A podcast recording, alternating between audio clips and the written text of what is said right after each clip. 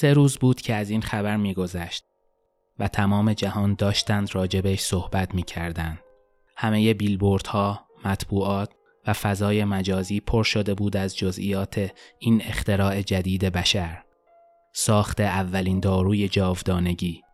البته از همون زمان که این خبر به صورت رسمی اعلام شد، تصمیم برای استفاده کردن یا نکردن از این دارو به عهده هر شخص گذاشته شد و همین آزادی در تصمیم گیری تب این انتخاب سرنوشت ساز رو بسیار بالا برد.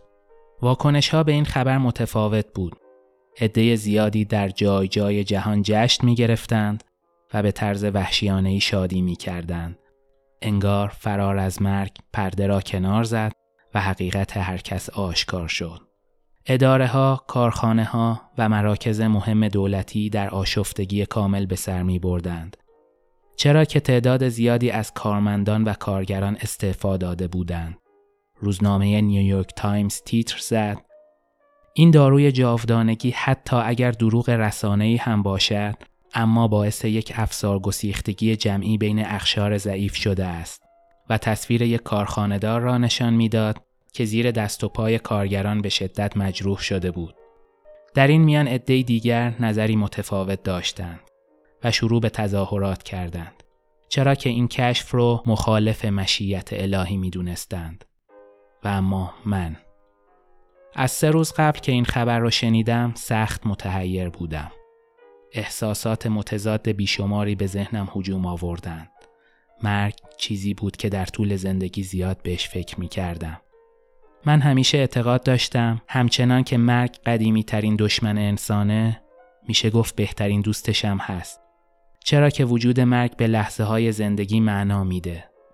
همچنین تمام دستاوردهای بشر از جمله همین داروی جاودانگی از صدق سر مرگه. اما با وجود تمام این افکار نمی‌تونستم هیجان بخشی از وجودم را نسبت به شنیدن این خبر پنهان کنم.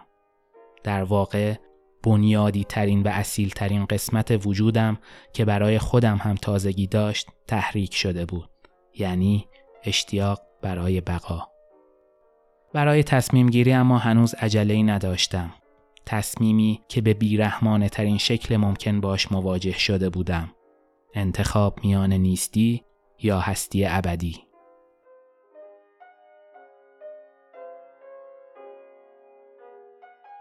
در همین حین چشمم به نقاشی سقرات افتاد که به دیوار اتاق بود. این نقاشی قرن 17 همی آخرین وداع سقرات رو بعد از محاکمهش نشون می‌داد که جام شوکران رو با میل خود سر کشید و به استقبال مرگ رفت. لحظاتی محو تصویر شدم و دوباره ذهنم پر از سوال شد. اگر این دارو مثلا زمان سقرات کشف می شد چه اتفاقی می افتاد؟ آیا سقرات همچنان بر اعتقاداتش اصرار می ورزید؟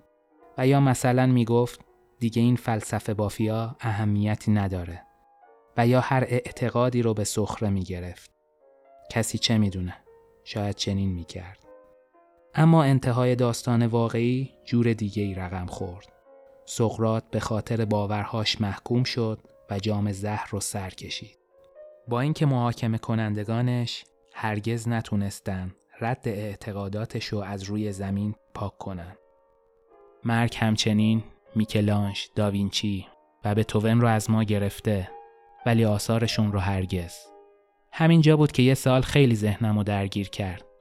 اگر این افراد جاودانه بودند باز هم براشون مهم بود که چنین آثار فاخری ازشون به جایی بمونه یا ترجیح می‌دادن خودشون بمونن تا آثارشون همینه میل به جاودانگی هیچ وقت دست دست سر بشر بر نداشته حتی شده به شکل یک هنر یا یک باور انگار میل به جاودانگی بیشتر از خود جاودانگی انسانو به خلق ترغیب می‌کنه. خلق هر چیزی از جنس فرار از مرگ. خلق معنا برای تاب آوردن پوچی زندگی. تو افکارم غرق بودم که زنگ در به صدا در اومد. قرار بود سارا بیاد. خودش بود. اومد نشست و کلامی حرف نزد.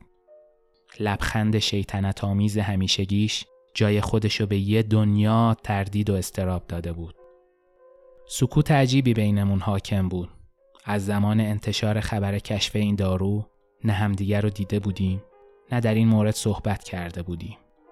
انگار هر دو می ترسیدیم راجع به این موضوع و تصمیممون با هم حرف بزنیم. پرسیدم شام خوردی؟ گفت نه. سر دستی چیزی آماده کردم و مشغول شدیم. وسط شام بودیم که دوباره دندون دردم شروع شد. چند هفته بود می‌خواستم بکشمش ولی هی امروز و فردا می‌کردم. سارا با نیشخند گفت اشکال نداره. خیلی برای کشیدنش وقت داری. به تنز ظریفش خندیدم ولی چیزی نگفتم. بعد از شام تصمیم گرفتیم فیلم ببینیم. سارا مستر نوبادی رو پیشنهاد داد. قبلا با هم دیده بودیمش ولی انتخاب هوشمندانه ای بود. وسط های فیلم بودیم که با حرس زیاد گفت حتی تو دنیاهای موازی هم جبر مطلق حاکمه. گفتم از سه روز پیش جبر دیگه هیچ معنایی نداره. خیلی چیزا معناشو از دست داده. چند لحظه بعد دوباره فیلم و نگه داشت و پرسید تو تصمیم تو گرفتی؟ گفتم راجع به چی؟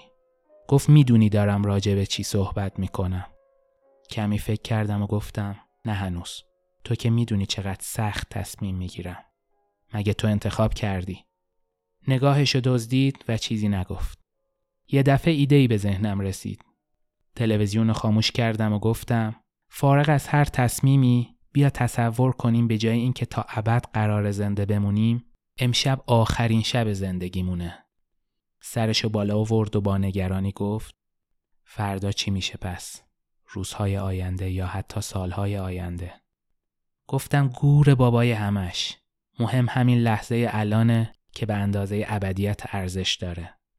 اگه امشب آخرین شب زندگیمون بود دوست داشتی چجوری بگذرونیش؟ در حالی که به زل زده بود همون لبخند همیشگی روی لباش نشست. دستامو گرفت و گفت پس بیا برقصیم.